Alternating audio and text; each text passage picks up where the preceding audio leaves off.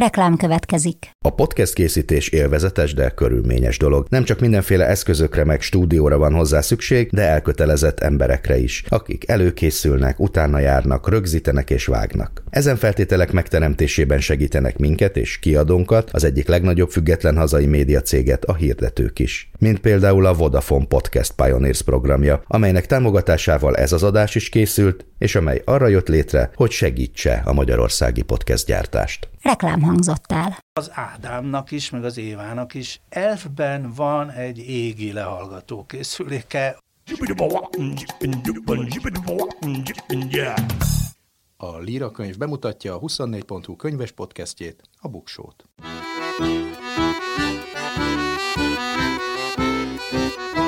Ez itt a Buksó, olvasásról, könyvekről, mindenféle jóról. Én Nyári Krisztián vagyok.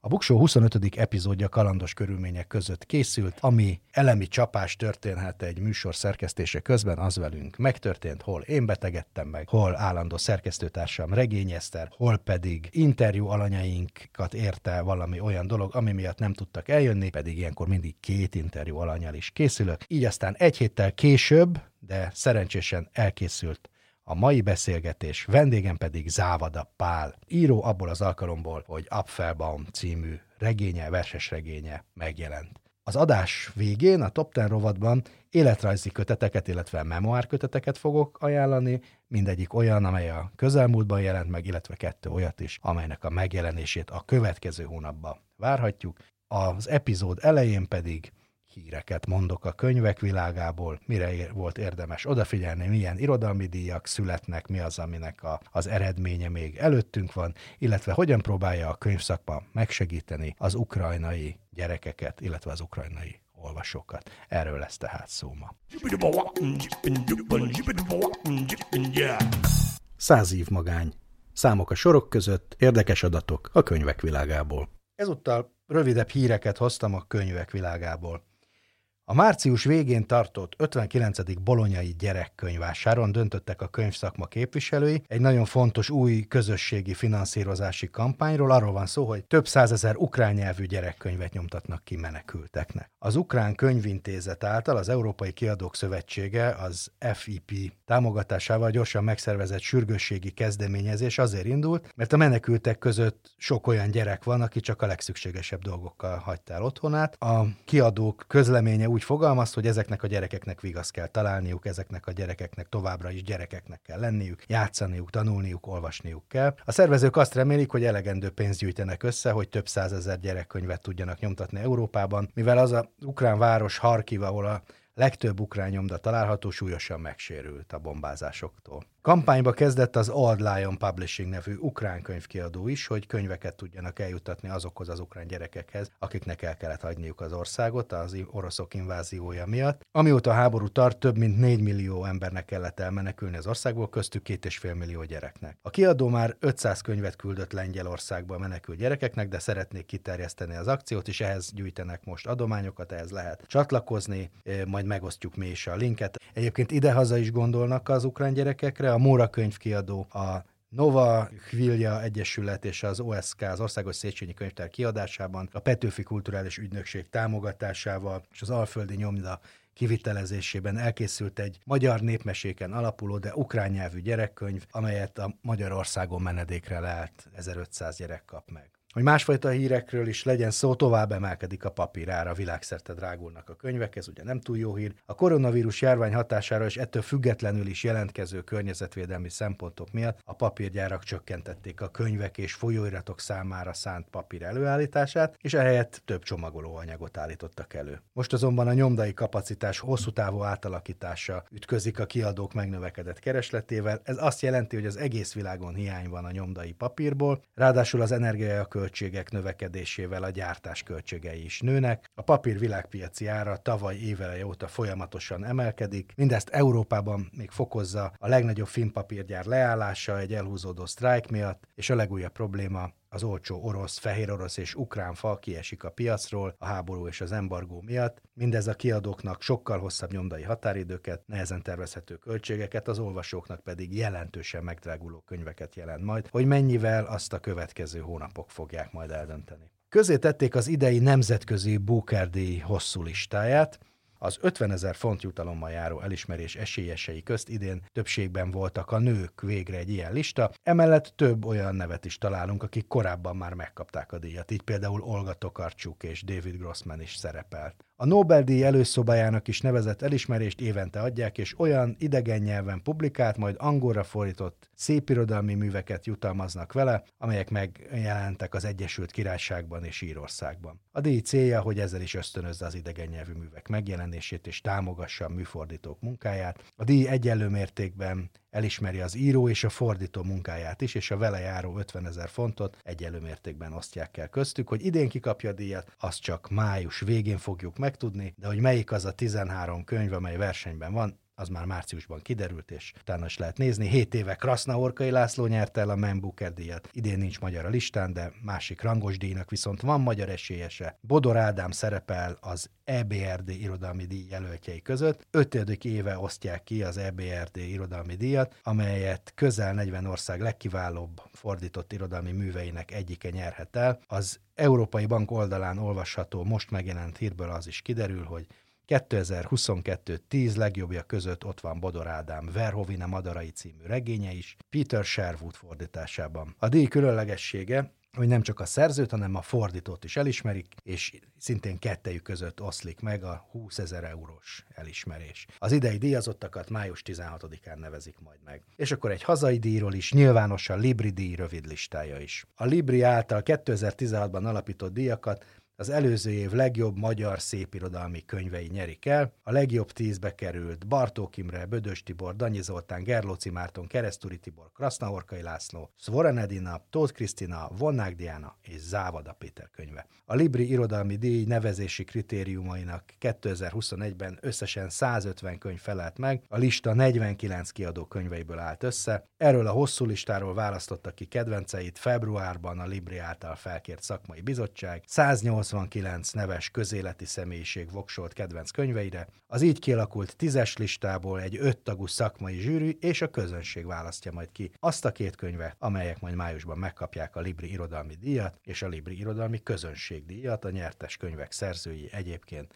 2-2 millió forintot és 30-30 millió forint értékű média támogatást kapnak. A közönség május 10-ig szavazhat a Libri weboldalán, és ott lehet részleteket találni a könyvekről, a díjat pedig majd májusban adják át. És végül még egy díjról, a Hazai Attila Alapítvány szakmai zsűrűjének döntése alapján ebben az évben Szabó Marcel veheti át a Hazai Attila Irodalmi Díjat. Az elismerést az alapítvány azzal a célral hozta létre, hogy ezen a módon is ápolja a nagyon fiatalon elhunyt hazai Attila író emlékét, segítse a hozzáhasonlóan nyitott, újító szellemiségű szerzőket. Ez a díjátadó április 29-én lesz majd a nyitott műhelyben.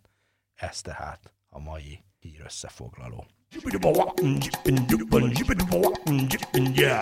Könyvemberünk ezúttal Závada Pál abból az alkalomból, hogy megjelent Apfelbaum Nagyvárad Berlin című könyve. A könyvnek egy különös történet, vagy különleges története van legalábbis a többi könyvethez képest, hiszen ennek egy színházi felkérés az előtörténete. A Székesfehérvári Vörösmarty Színház most már négy éve, hogyha jól számolom, felkért téged és más kortárs szerzőket, Mártó László, Térei Jánost, Tasnádi Istvánt, aztán Térei halála után Darvasi Lászlót, hogy írjatok újabb színeket az ember tragédiájához, és ebből született ez a Nagyvárad Berlin szín, ami bizonyos értelemben az előzménye ennek a regénynek. Hát igen, a gondolkodni erről a könyvről én jóval korábban kezdtem, de az, hogy ennek azt a formáját adjam, mint hogyha az ember tragédiája egy 20. századi színét írnám, ez valóban ez a fölkérés adta ezt az ötletet, és persze nem csak az lett belőle, mert a színházi verziót azt mondjuk egy előképnek tekintem, és a szín darab formájú, ez pedig nem, mert ez egy eposz. Hogy mennyiféle formája van, arról, arról majd mindenképpen beszélünk Szóval, hogy azt én egy ilyen, hogy mondjam, a vázlatos története benne van abban a, abban a,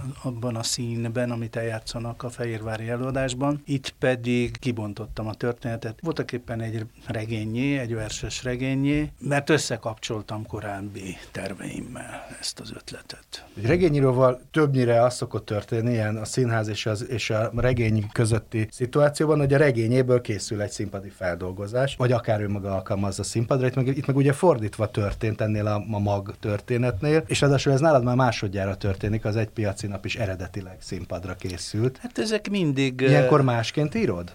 A, mindig másképp írom, persze, de az, hogy éppen színpadi verzión kezdem kezdek először gondolkodni, vagy a regényverzión, ez ebben a két esetben voltak éppen véletlenül adódott így, mert ha az ember kap egy színházi fölkérést, akkor mindenképp már létező, fejében kavargó tervek közül választ. Tehát, hogy az, amin én, mint regénytéma gondolkoztam, de kapok egy színházi fölkérést, és fölkészültem már rá, meg egy csomó mindent hozzáolvastam, akkor elindul az agyam abba az irányba, hogy darabot írjak belőle. De, De visz... attól még az nekem regénytéma volt eredetileg mind a két esetben. És visszafele nem hat, hogy láttad már színpadon, és akkor ottnak volt egy fogadtatása? Nem, voltak épp ez is lehetne, de ez így, így, így velem még nem történt meg, hanem mindig egy megírni való gondolatot, egy témát írok meg regényé, és hogyha közben, közben színpadi fölkérés is érkezik, akkor megpróbálom adaptálni. Ha sikerül,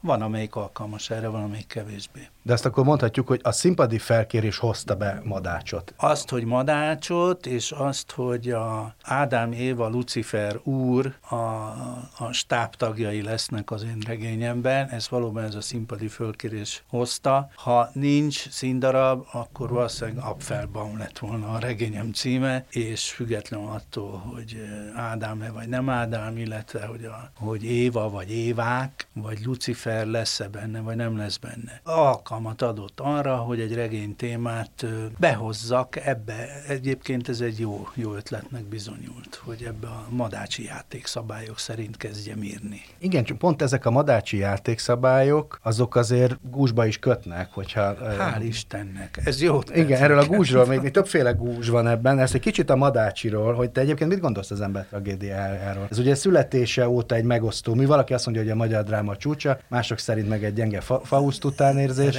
engem rendkívül inspirál. Az, hogy ez milyen dráma, vagy hogy kit hogyan inspirál arra, hogy zseniális színházi előadást csináljon belőle, ez egy másik kérdés, nem vagyok rendező, valószínűleg nehéz, nehéz jó előadást. Én is úgy gondolkodnom kell, hogy mik tetszettek nekem a, ennek az előadásnak a színpadra állítása, ennek a darabnak az előadásai közül. Nem könnyű, gondolom én, viszont engem nem ilyen szempontból érdekelt, hanem tel is tele van izgalmas kérdésfeltevéssel. Meg jó a helyzet, az alap. Tehát jó a társasjáték, hogy legyen benne a, a, a Lucifer és az Úr, és akkor ezek így társalognak földi emberekkel. Meg hát egy olyan társasjáték, aminek a szabályait mindenki, aki középiskolát Igen. legalábbis végzett ismer. Valamint a főszereplők bármilyen szerepet eljátszhatnak. Ezt a madár zseniális találmánya, hogy beülteti Ádámot és Évát különféle egészen elképesztő szerepekbe. Én azon elcsodálkoztam, hogy ő milyen merész, milyen bátor volt e tekintetben, hogy mikor milyen szerepeket osztott rájuk, illetve Luciferre is. És ez, ez az, ami fölkeltett az érdeklődésem, hogy felszabadította a fantáziámat, mert sokkal, sokkal könnyebb volt itt társalogni égiek és földiek között, ezek, ezen keresztül. Hogy ott van Lucifer, akin keresztül vagy az úrnak üzensz, de ő közben egy intrikus szerepet is játszik abban a jelenetben, ez a Lucifer, hogy mind, mindjárt kettő kettős, kétszintű a beszéd, égiekkel is beszélsz, amikor egy intrikus szereplővel beszélsz, mert az, az mindkettő a Lucifer, és az Ádámnak is, meg az Évának is elfben van egy égi lehallgató készüléke, a másképp nem az három angyal közvetítésével, és már mindjárt ott vagyunk az Úristennél. Szóval ez egy jó, jó, jó modell arra, hogy ezen, ezen lehessen működtetni, és ezen keresztül el lehessen jutni a holtakhoz is. Tehát ez bizonyos értelemben egy felszabadító igen, kötelem. Igen, tehát és a másik kötelem az egy formai kötelem, erről mindenképpen beszélünk itt az elején, hogy ugye a, a, a dráma és az epika mellett azért a harmadik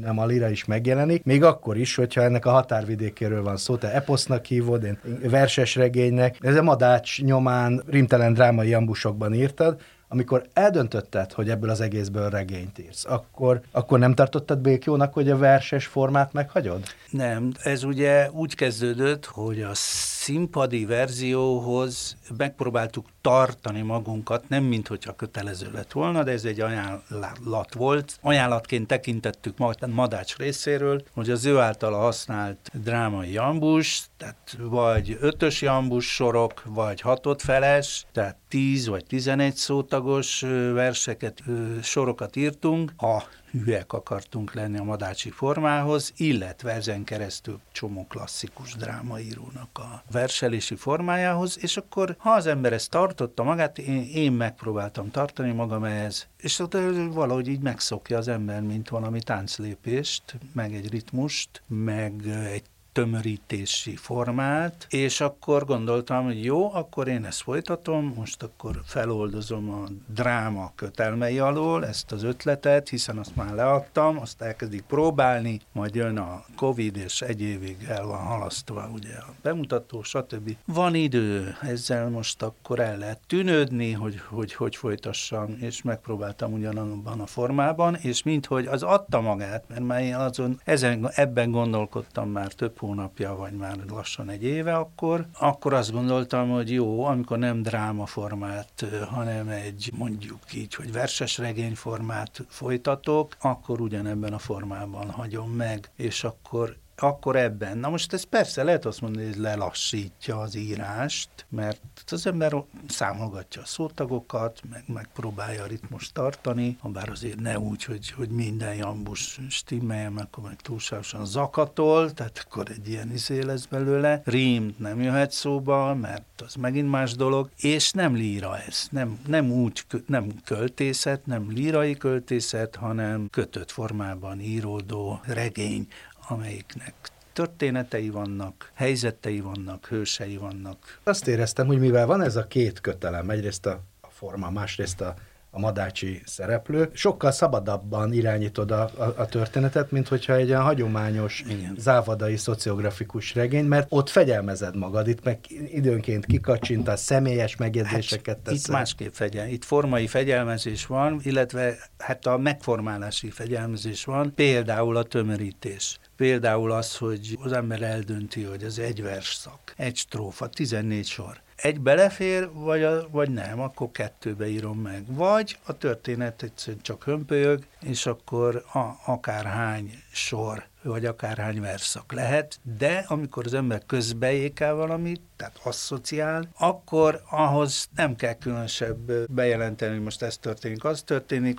új verszak kezdődik új sorszámmal, és abban az új verszakban valami egész másról van szó, ami úgymond eszembe jutott éppen akkor, és hát talán az olvasónak se lesz nagy rejtély meg rájönni, hogy az ott miért van ott, vagy mi, mi jutott az ember eszébe ott, és ezt tömören lehet megoldani, tehát nincs... Sokkal szabadabban vál, ugrasz témák között. Igen, a váltás az szabadabb, igen, és a megformálás az megkötöttebb. Egyébként csak ugye egy műhelytitkot kérdezek, ez úgy van, hogy az ember drámai jambusban ír, ami ugye tulajdonképpen a legközelebb van a, a hétköznapi emberi beszédhez, akkor egy idő után úgy is beszélt, tehát akkor hát, így veszed fel a telefont? Beszélni nem annyira, de azt észrevettem magam, hogy egész nap ebben zakatolt a fejem. Kézbe vettem valamit, egy bármilyen prózai szöveget. És megtaláltad benne? Hát azonnal.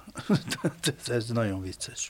Arany János mondta azt Madásról, hogy erősebben gondol, mint képzel, amit valószínűleg ő úgy értett, hogy a mű gondolati tartalma az, az nagyon erős, de hogy elmaradnak a nyelvi szépségei. De nagyobb teret engedsz a szabad asszociációknak, néha visszaköszön a madácsnak ez a filozófiai emelkedettsége, néha meg, meg slangben beszélsz, néha teljesen hétköznapi, szabadjára engeded a humorodat, aki ismert téged tudja, hogy van, nagyon is, de más műveidben, mint hogyha ezeket így hátrébb tennél. Ez szerencsére most így sikerült, kitáltam három angyalt, gondoltam, hogy az, az olyan vicces lesz, mert időnként távirányítót használnak. Úgyis fönn az égben, hát most melyikünket figyelik, azért az egyszerre az nagyon káoszos volna. Tehát valószínűleg valakinek rá kell kattintani, most téged hallgassam, mit művelsz, és mit beszélsz, meg utána meg, hogy mit én. És akkor egyrészt ez, hogy most váltanak csatornát, másrészt meg kommentálják. Meg nem értik a szex jeleneteket például, olyasmit. Olyasmin poénkodnak ugye az emberek, meg hát hasonlók. Tehát ezek, ezek így, hát adódtak. Ez is olyan ked kedvem volt.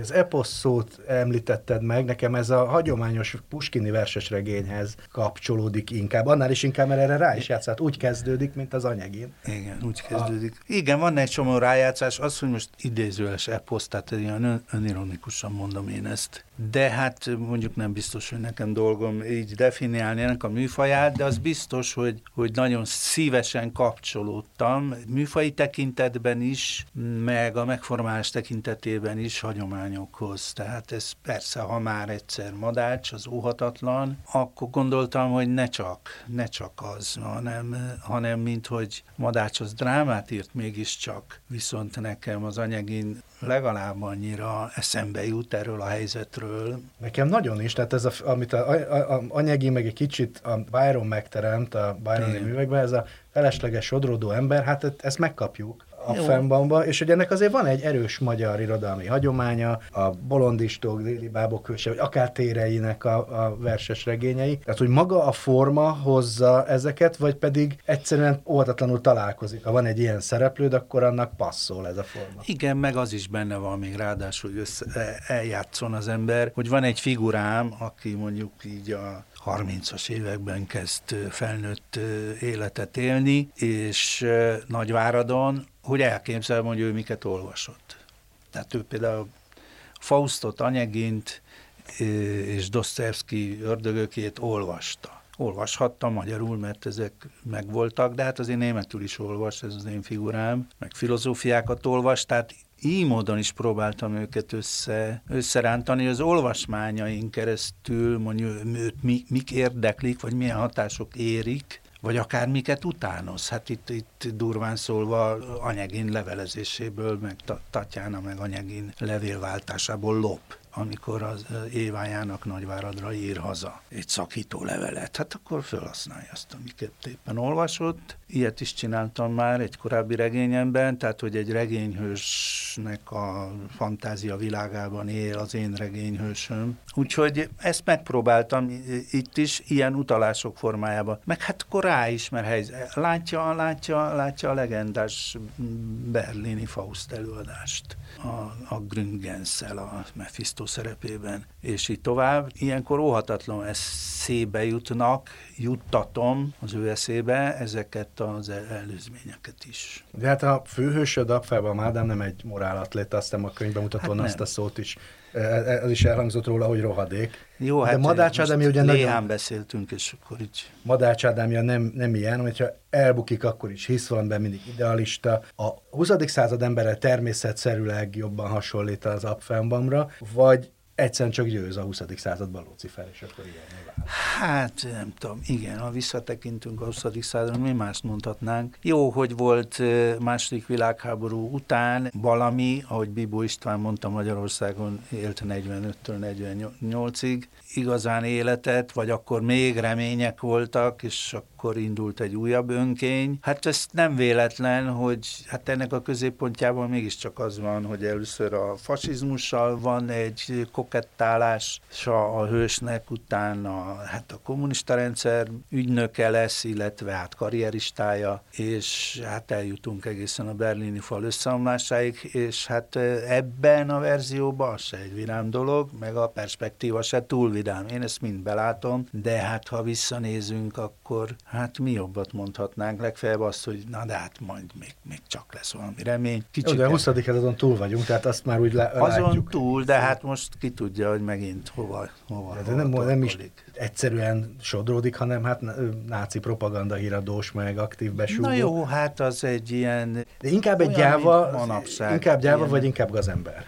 Hát most figyelj, én nem döntöttem ezt így el, ezt... Vagy úgy is föltetném, hogy sodródik, vagy egy aktív rohadék? Nem elég tehetséges az aktív rohadéksághoz. E, az, azok, van, egy, van neki egy súlyos önértékelési zavara, hogy sokkal többre tartja magát, mint amennyi, mint amekkora. Ő ezt persze ilyen pozitív értelemben gondolja, hogy Hát egyszer akar művész és tudós lenni, de más se tudja, hogy melyik. Aztán lesz egy filmnyiradós a Göbbels TV, vagy rádiójánál, vagy filmnyiradójánál, de mindig, mindig azt képzeli, hogy ha őt engednék kibontakozni, akkor ő nem tudom, mekkora tudós lehetne. Azért az az kiderül, hogy a legnagyobb bűnt azért mégsem Ádám követi el, rohadék, rohadék, de hanem így asszisztál hozzájuk. Például év, az egyik év a öngyilkosságba hajszolása. Igen, na most én itt valóságos történeteket vettem kölcsön, és tettem bele az Ádám Éva Lucifer fikcióba. Ez, ez a történet meg,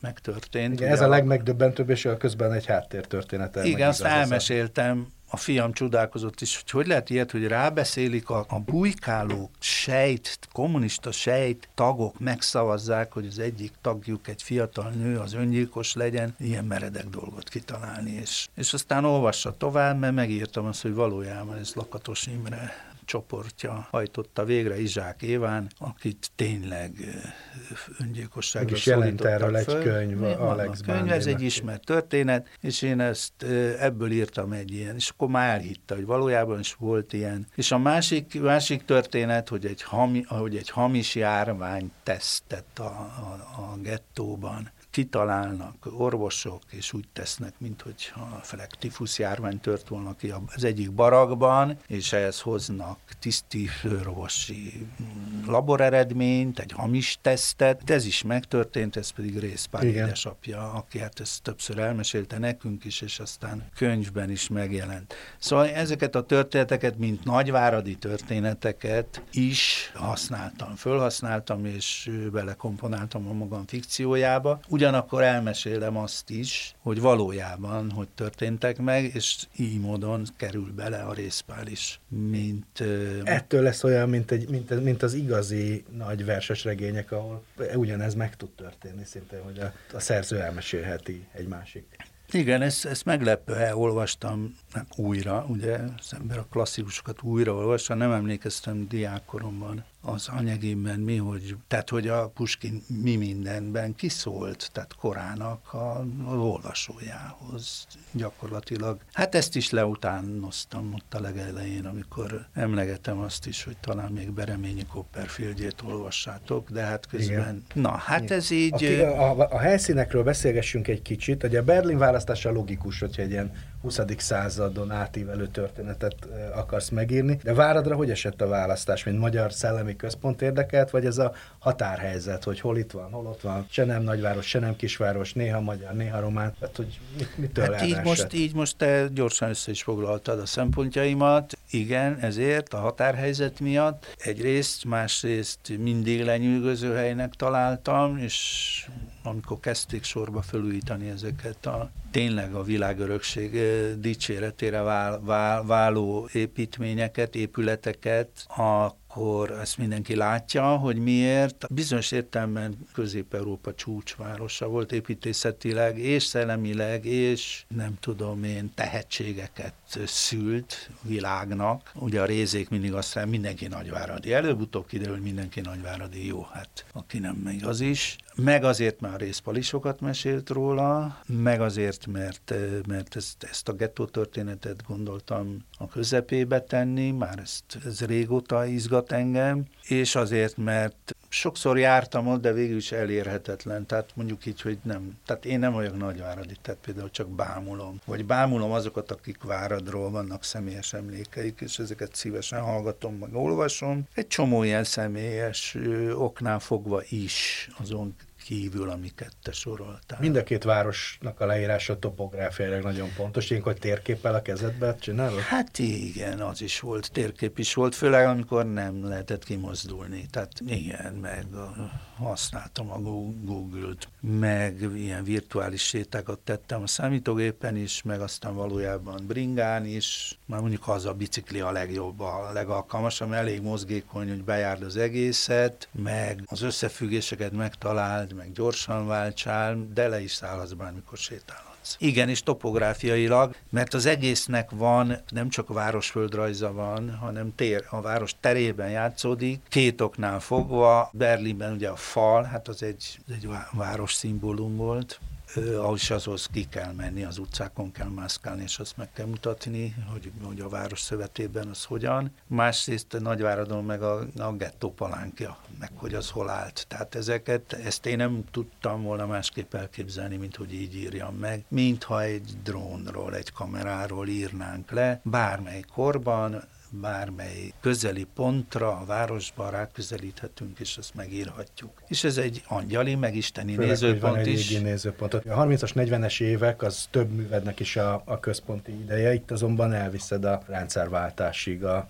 a történetet. Egy ez egyszerre van így aztán jelen ebben a műben a, a hajó, a ködbennek a történeti pontossága, meg a Wanderernek ez a, ez a szabad időtlen szerkezete, hogy a Ádám öregedését megállítja. Lucifer, és akkor mehet tovább az időben. De ez is egy kötöttség, hogy van egy fiatal embered, aki mellett megöregednek aztán, vagy eltűnnek. Hát meg fölszabadítás egyszerre, igen. Ez így van, hogy persze van, vannak ilyen történelmi helyzeteket részletező, megismerő, megismertető nézőpontok benne, és vannak szintén szerkezetileg felszabadító elemek benne, például az, hogy nem kell összekötni az egyes színeknek az idejét, tehát hogy nincs átmenet, hanem ugrás van. Hát ez is a madács séma. Hát nem Igen. magyarázza meg, hogy az Egyiptomtól hogy jutunk el a francia forradalomba, hanem ugrunk, mindig ugrunk. És ez egy nagyszerű ötlet. Csak őt nálad ugye Ádám az állandó, az évák pedig pedig így változnak. Van, így és van. még Lilit is van. Így van. Na most ebben sokat spekuláltam azon, hogy most mit hagyjak meg a Madács játékszabályokból, sémájából, és mit ne.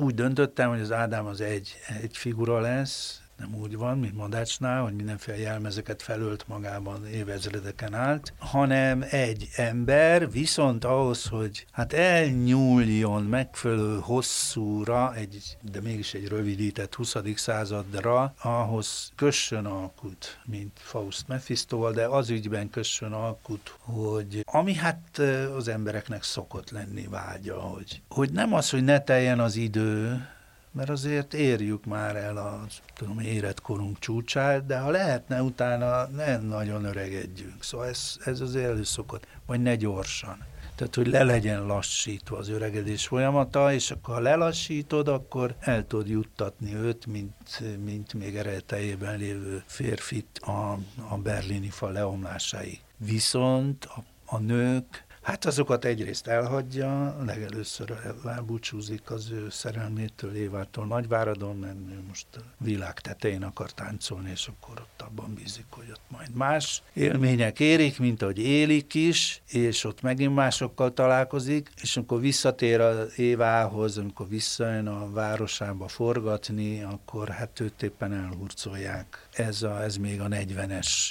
idegenrendészeti eljárás keretében, tehát az első évája így tűnik el, és hát ő neki fáj is a szíve, de hát hamar túl is teszi magát, és aztán onnantól fogva mindegyik nőben vagy az Évát látja, vagy a nulladik szerelmét, a Lilitet, aki hát itt utána mentem ennek a, ennek a mítosznak, az Évát megelőző nője is lett volna Ádámnak, a Lilit, a nulladik, aki viszont nem vált be, mert nem volt hajlandó behódolni, befeküdni alá, engedelmeskedni neki, eljátszani az alárendelt nőszerepet, hanem kitört, éjszaka elbitangolt, nem lehetett tudni, merre jár, és, és mindenféle kiismerhetetlen és érzéki ügyei voltak. És időnként a Lilitet látja viszont egy nőben, időnként az Évát, de hát ezek az ő sémái, ezek az ő előítéletei egy konkrét nőről, akik hát aztán be is olvasnak neki, hogy nem lehet így sematikusan osztogatni szét a,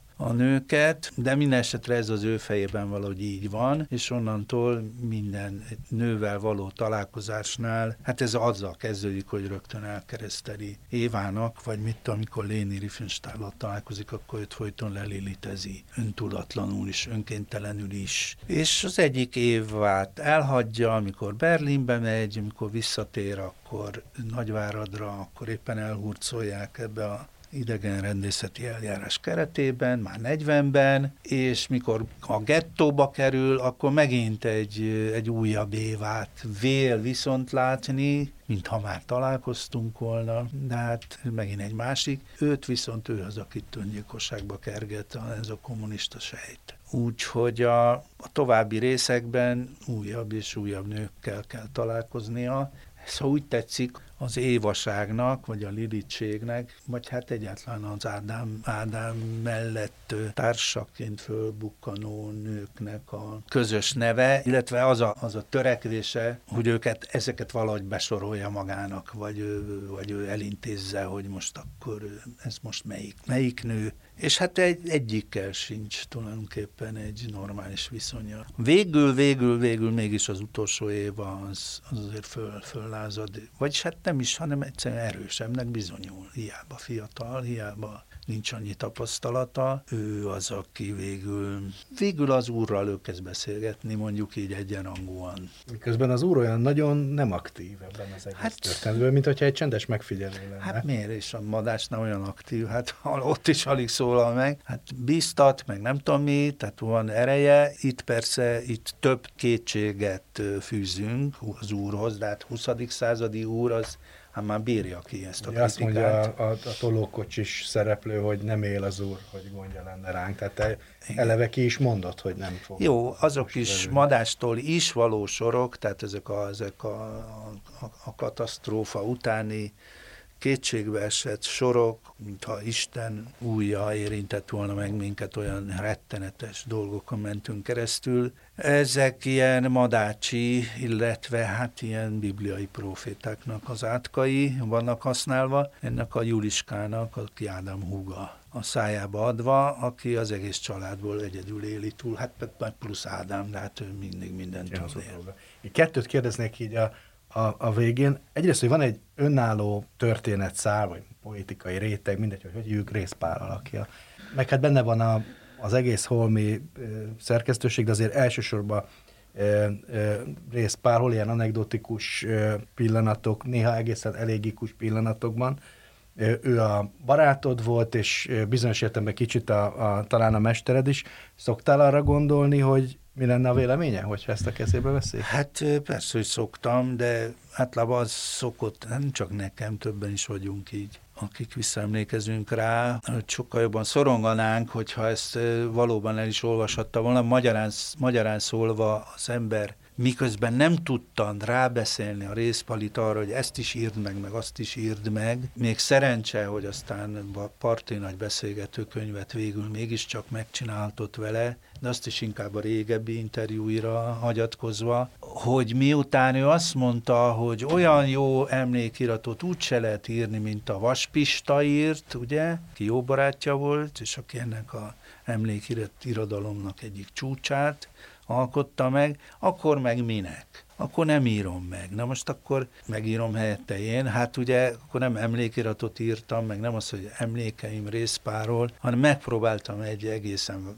egészen, hát számomra is elképzelhetetlennek tűnő, de neki valószínűleg még szokatlanabbnak tűnő formában előhozni őt, hogy mit szól, és hát a végére van még egy aktualitás, amikor ezt ugye elkezdted írni, teljesen más világban éltünk a tekintetben, hogy közben megismétlődik mellettünk a történelem, és kitört egy, egy háború. Te alapvetően a történelmi emlékezettel foglalkozol a, a legtöbb művetben, de azért ilyen, mintha még nem történt volna veled sem. Hát nem, mert itt, itt, itt, itt olyan verszakokat ír, írok, amelyeket a második világháború után az úrhoz intéznek például, és ez kifejezetten arról szól, háborúról, meg arról, hogy hogy van ez, meg miért hagyhattad ezt, meg hogy hogy van ez, akkor te most jó vagy, vagy mindenható, hogyha ez mégis megtörténhetett. Tehát ezek a kérdések engem, ezeket legutoljára még nyáron írtam bele, hát akkor nem sejtettük, mi lesz itt. Hát nem mondanám, hogy ez a legoptimistább végszó, de mégiscsak erre fut ki a történetünk.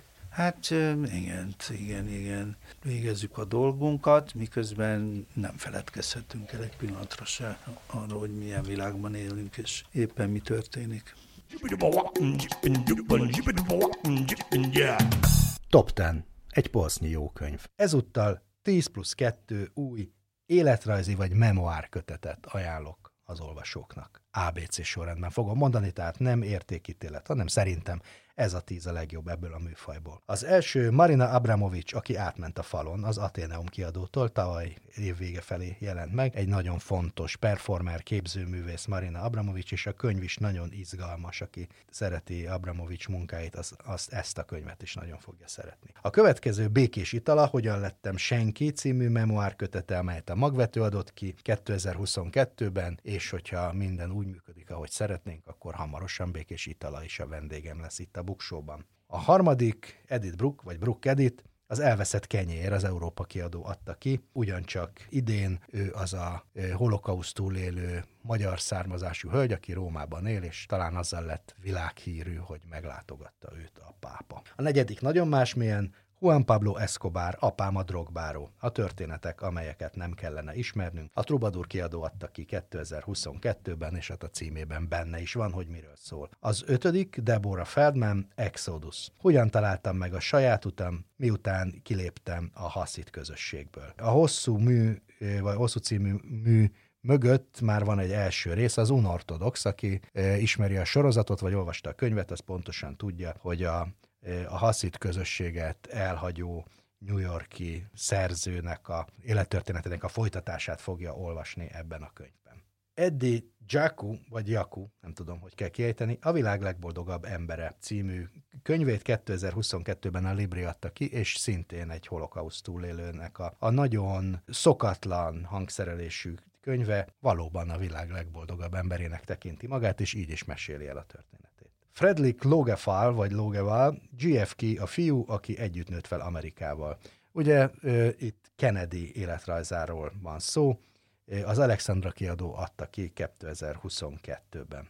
Kati Márton, vagy Márton Kati, Merkel. A Corvina kiadó adta ki 2021-ben, és ez egy személyes interjúkon és jelentős háttérmunkán alapuló könyv a népszerű amerikai-magyar szerzőtől és Angela Merkel politikai életrajzát tartalmazza. Nagyon más, bár a politikához köze van a következőnek, a kilencediknek Oleg Navalnyi három és fél.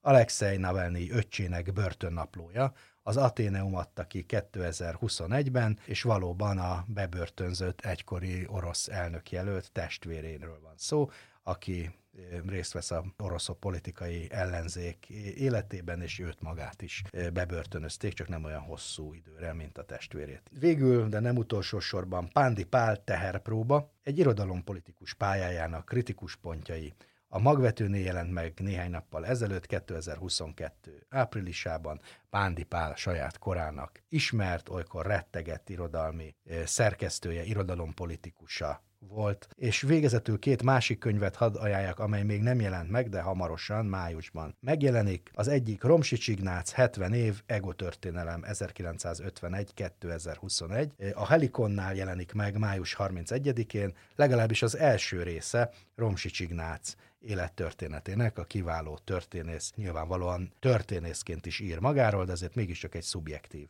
történetet várhat az olvasó, legalábbis én ezt várom. És utoljára pedig Stéló Gábor 365 nap, emlékek a magyarországi zsidómentésről 1944-ben.